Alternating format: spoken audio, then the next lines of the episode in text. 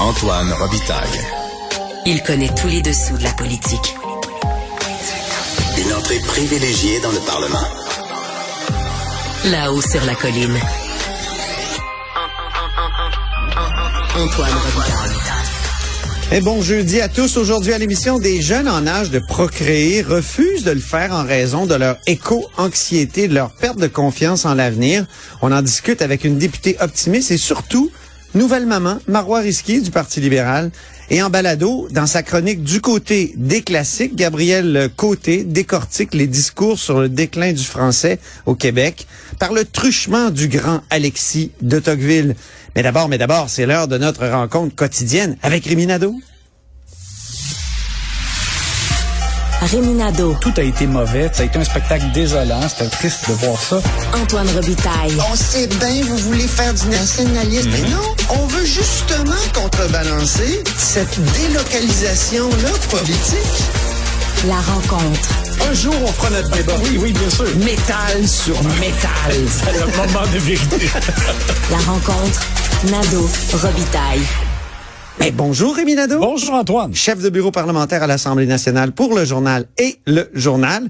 C'est déjà l'avant-dernière journée de cette courte session parlementaire. Alors, on passe tout de suite à l'analyse sportive de la période de questions.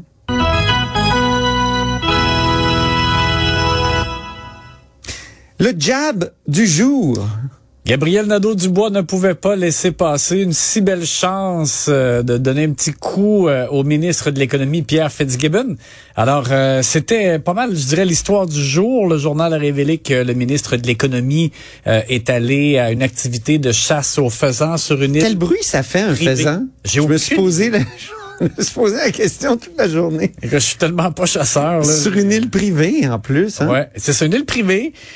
Et on rappelle que les, les actionnaires, dans le fond de cette île-là, sont des gens qui ont des entreprises, des entreprises qui ont reçu euh, de, de l'aide de l'État, euh, bon, à, à différents niveaux. Mais oui. Bon, alors ça posait des questions. Le journal a posé des questions à M. Fitzgibbon avant de publier, euh, parce que c'est l'idée, c'est qu'on se dit bon, ben est-ce que c'est un avantage qu'il a reçu? Euh, Il a été invité, c'est pas c'est pas un lieu qui est ouvert au public, donc euh, est-ce qu'il a euh, déclaré cet avantage à la commissaire à l'éthique? Parce que c'est c'est ce que prévoit le code d'éthique euh, des élus de l'Assemblée nationale, que s'ils reçoivent soit un cadeau de, de 200 dollars et plus ou une forme d'hospitalité, Oui. euh, ils doivent le déclarer dans un délai de 30 jours. Oui. La question lui avait été posée. Il a refusé de répondre au journal. Euh, son attaché de presse a fourni une réponse là euh, pour, pour un peu pour rire de nous euh, Ouais. en, en disant euh, si vous êtes intéressé à la chasse aux faisans, on est disposé à vous donner une entrevue à votre chroniqueur chasse et pêche. Ouf. Ça montre à quel point, avec quelle désinvolture il traite les, les questions euh, d'éthique. Mais bref, euh, donc le journal sort cette histoire ce matin. Les partis d'opposition, euh, le Parti libéral et Québec solidaire ont envoyé une lettre à la commissaire à l'éthique, Ariane Mignolet. Ils portent plainte officiellement pour qu'il y ait enquête. On verra donc qu'est-ce que ça va donner. Et en chambre au Salon Bleu, euh, Gabriel Nadeau-Dubois a eu une belle occasion. Lui qui n'arrête pas de parler de l'effet de l'inflation sur les gens à plus faible revenu, Oui. euh, qui arrête pas de critiquer François Legault et son choix euh, de donner euh, des chèques à des gens qui gagnent jusqu'à 100 000 dollars. bon, ils, ils ont critiqué le fait que c'était pas une aide suffisamment ciblée, etc. Donc là, il avait, il avait une belle occasion de dire, regardez là, euh, il y a des riches, mais il y a des gens qui ont, qui ont vraiment besoin d'aide. On va écouter euh, qu'est-ce qu'il a dit euh, en chambre à ce sujet-là. Tout le monde n'est pas égal face à l'inflation. Il y en a qui chassent le faisan sur une île privée avec des millionnaires et il y en a qui achètent juste leur poitrine de poulet quand étant spécial. Puis il y a pas mal plus de Québécois dans la deuxième catégorie. Puis après Noël, ils vont manger la claque. C'était le jab du jour? Oui, et puis même après, là, il est revenu aussi là-dessus en utilisant un peu la même formule, mais euh, là, il a dit euh, pendant qu'il y en a qui chassent le faisan, il y en a d'autres qui chassent les aubaines. Oui. Parce qu'ils ont besoin justement de euh, de réduire leur facture d'épicerie. L'inflation est vraiment C'est une formule un peu facile, mais qui, euh, qui faisait mouche. exactement. Monsieur Legault euh, a, a déploré. Là, il a parlé de petits propos. Euh, Oui, puis il a renvoyé à son salaire à Ouais, Gabriel parce qu'il a dit, Nadeau-Dubois. ouais, c'est ça. c'était- Il sem- semblait dire, ben vous, euh, vous, vous avez un bon salaire aussi. Ouais. Bon, mais euh, fait que dans les mots de cas. Alors bref, c'était le jab de Gabriel Nadeau-Dubois. Le joueur surchargé du jour qui est sur tous les trios, il, il joue à toutes les positions et il- des fois il a l'air un peu même tanné. Oui, euh, c'est quelqu'un qui, qui, est, qui est forcé d'occuper beaucoup de, de glace parce que pour continuer dans l'analogie euh, sportive. Et euh, Christian Dubé, euh, je pense qu'il doit être content qu'il reste juste une journée de euh, de travaux parlementaires au Salon Bleu. Euh, et je pense que la prochaine session va être difficile pour lui. J'espère qu'il... bon, on se le souhaite comme tout pour tous les Québécois, que le réseau de la santé connaisse des améliorations euh, dans les prochains mois. Mais pour l'instant, la vraie vie, là, c'est que c'est ça, là. Il y, a, les- il y a trop de gens qui n'ont pas accès à un médecin, qui appellent le 811, qui attendent très longtemps pour se faire dire finalement ben euh, allez à l'urgence puis là, à l'urgence ben t'attends tellement longtemps que des fois les gens revirent de bord avant de voir un médecin. Ah oui, absolument. Alors ça, arrivé, moi, des personnes de ma famille. Ben bon, alors c'est la vraie vie, ça fait mal. Et, et M. Dubé va continuer de se faire confronter à des histoires qui arrivent à des Québécois euh, à tous les jours que ça va siéger. Donc là, là, ça prend, ça va prendre fin, heureusement pour lui, je dirais, mais euh, à la prochaine session, ça va encore être difficile. Et, et vraiment, j'ai trouvé Puis là, il est plus possible de se réfugier dans c'est la faute à Gaétan Barrette ou euh, c'est la faute au gouvernement Ouais, puis précédent. même la faute de la pandémie. euh, Ah oui, puis la pandémie, évidemment. Ça oui. commence à bon à être moins. euh, Même si on sait que ça a laissé des traces. C'est sûr. Tout ça a laissé des traces. Mais quand on est rendu au deuxième mandat, moi, je pense que c'est ça qui fait qu'un deuxième mandat, c'est plus difficile. Et voilà. Alors, euh, Vincent Marissal est revenu aujourd'hui justement avec une Oui. histoire incroyable en, en parlant d'un gestionnaire dans un hôpital euh, qui aurait enfermé, là, entre guillemets, probablement mis euh, des infirmières dans une salle en disant, ben regardez, vous devez décider entre vous. Il a même dit séquestré. Oui, c'est ça. Oui, Qui- il est allé un peu loin. c'est ça. Tu sais, qui va rester pour le temps supplémentaire obligatoire? C'était comme autrement dit, gars, je vous mets dans une pièce, arrangez-vous en- entre vous, mais après ça, ça. quand vous allez sortir, il faut que je sache qui, qui reste pour le temps supplémentaire obligatoire. Entre-déchirez-vous. Exact. Tu sais, C'est sûr que ça n'a pas de bon sens. Vincent Marissal, c'est vrai, est allé loin parce qu'il a même parlé que il disait que ça ressemblait à une prise d'otage, puis il a utilisé le mot, c'est que c'est- bon.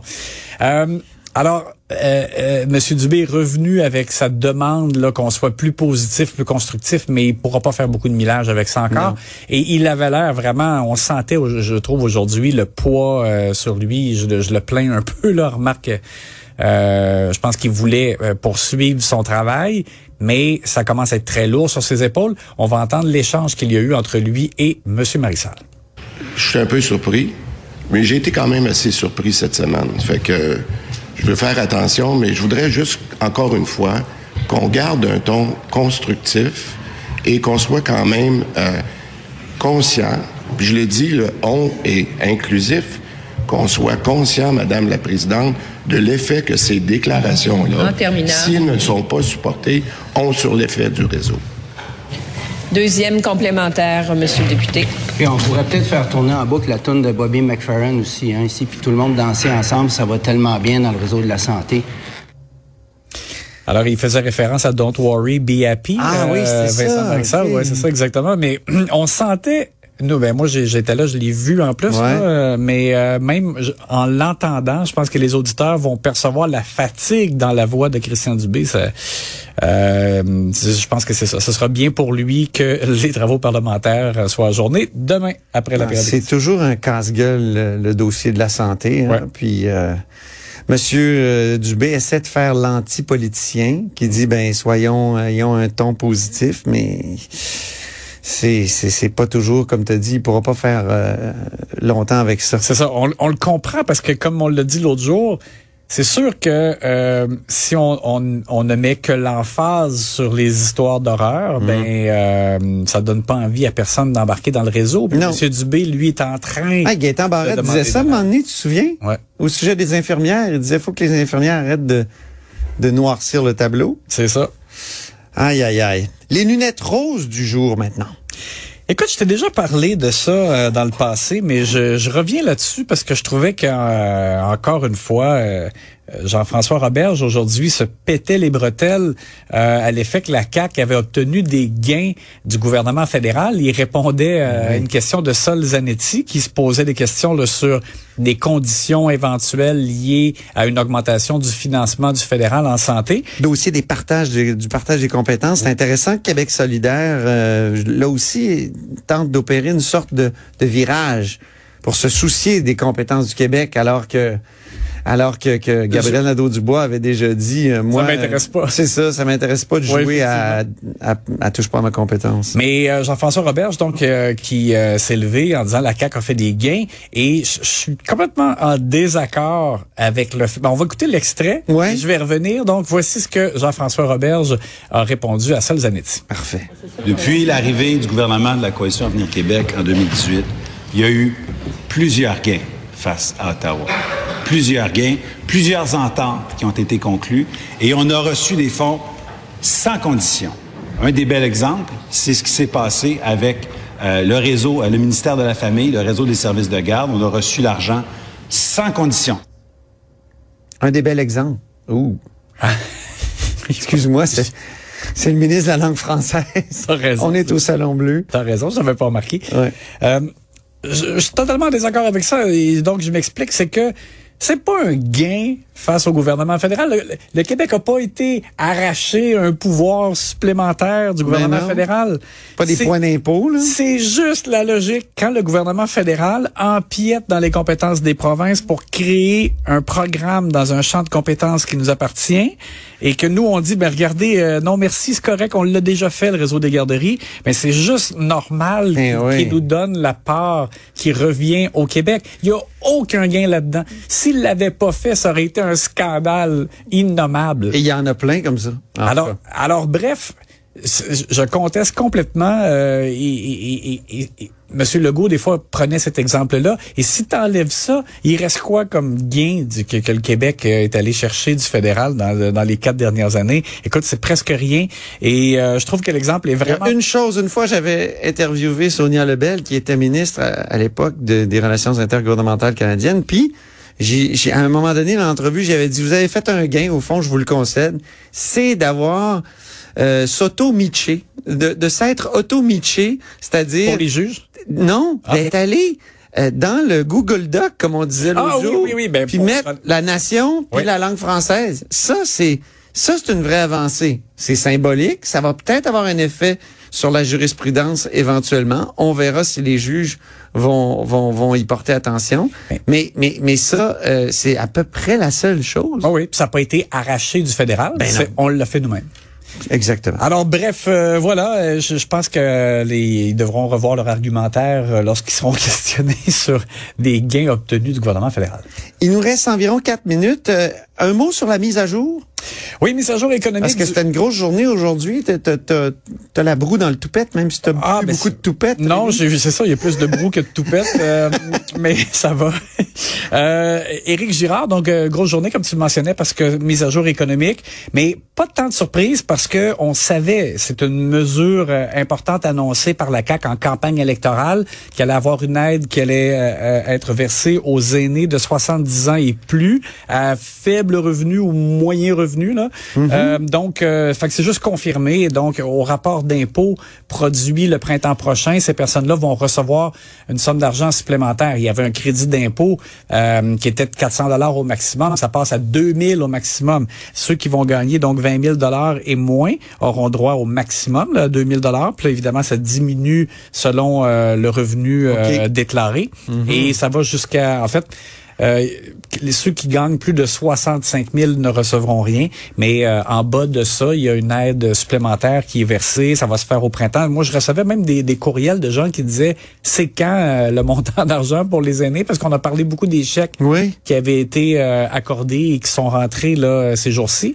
Mais euh, donc dans le cas de cette aide-là, ben, c'est au rapport d'impôt le printemps prochain que ça va vraiment rentrer dans les poches euh, des gens qui n'auront rien à faire, ils ont juste à faire leur déclaration de revenus puis ça va être versé automatiquement. Euh, alors donc, c'est une non-surprise. Mais c'est tout non parce que ça, a été, ça avait été annoncé. Ça. Bon, là maintenant pour l'aide, qu'est-ce qu'il pourrait y avoir de plus? Parce que dans, dans les documents qui nous ont été remis, euh, c'est vraiment marqué textuellement qu'en cas de récession, il pourrait y avoir des gestes de plus posés comme aide directe aux ménages. Puis là, on- donc on, on a demandé est-ce que vous parlez de Ouais. chèques supplémentaires ou de ça? Il a dit non, Éric Girard. Donc est-ce qu'on a dit et, et là il a parlé de, de, de mesures fiscales plus comme baisse d'impôts. Et la CAC s'est engagée au printemps au budget à baisser l'impôt de 1% Ouais. Donc, on a dit, s'il y a une récession, vous allez baisser l'impôt de plus que 1 Puis là, M. Girard a dit non. Donc là, c'était comme pas clair. Euh, Ils sont censés baisser de 1 mais ça, cet engagement-là n'a pas été pris uniquement en cas de récession. C'est un engagement qui a été pris tout court. Ouais.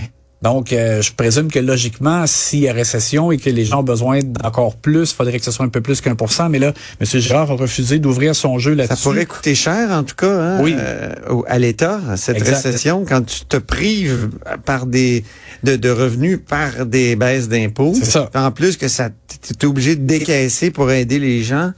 Déjà, là, Ouais. ils ont ils ont pondu un scénario en cas de récession euh, et euh, ça serait un, un déficit qui serait de 5 milliards de plus en cas de ce scénario-là pour euh, les prochaines années. Là, le- ils appellent ça, en fait, ben, c'est pour les cinq prochaines années. Et euh, c'est ce qui ressort donc de cette mise à jour-là économique. Euh, ceux qui ceux qui sont les gagnants, mais c'est comme prévu, ça avait été annoncé. Euh, ce sera euh, ce seront les personnes âgées ou aînées de 70 ans et plus. Ben, merci beaucoup, cher Rémi. Rémi Nadeau, qui est chef de bureau parlementaire à l'Assemblée nationale pour le journal et le journal. À lundi. Salut.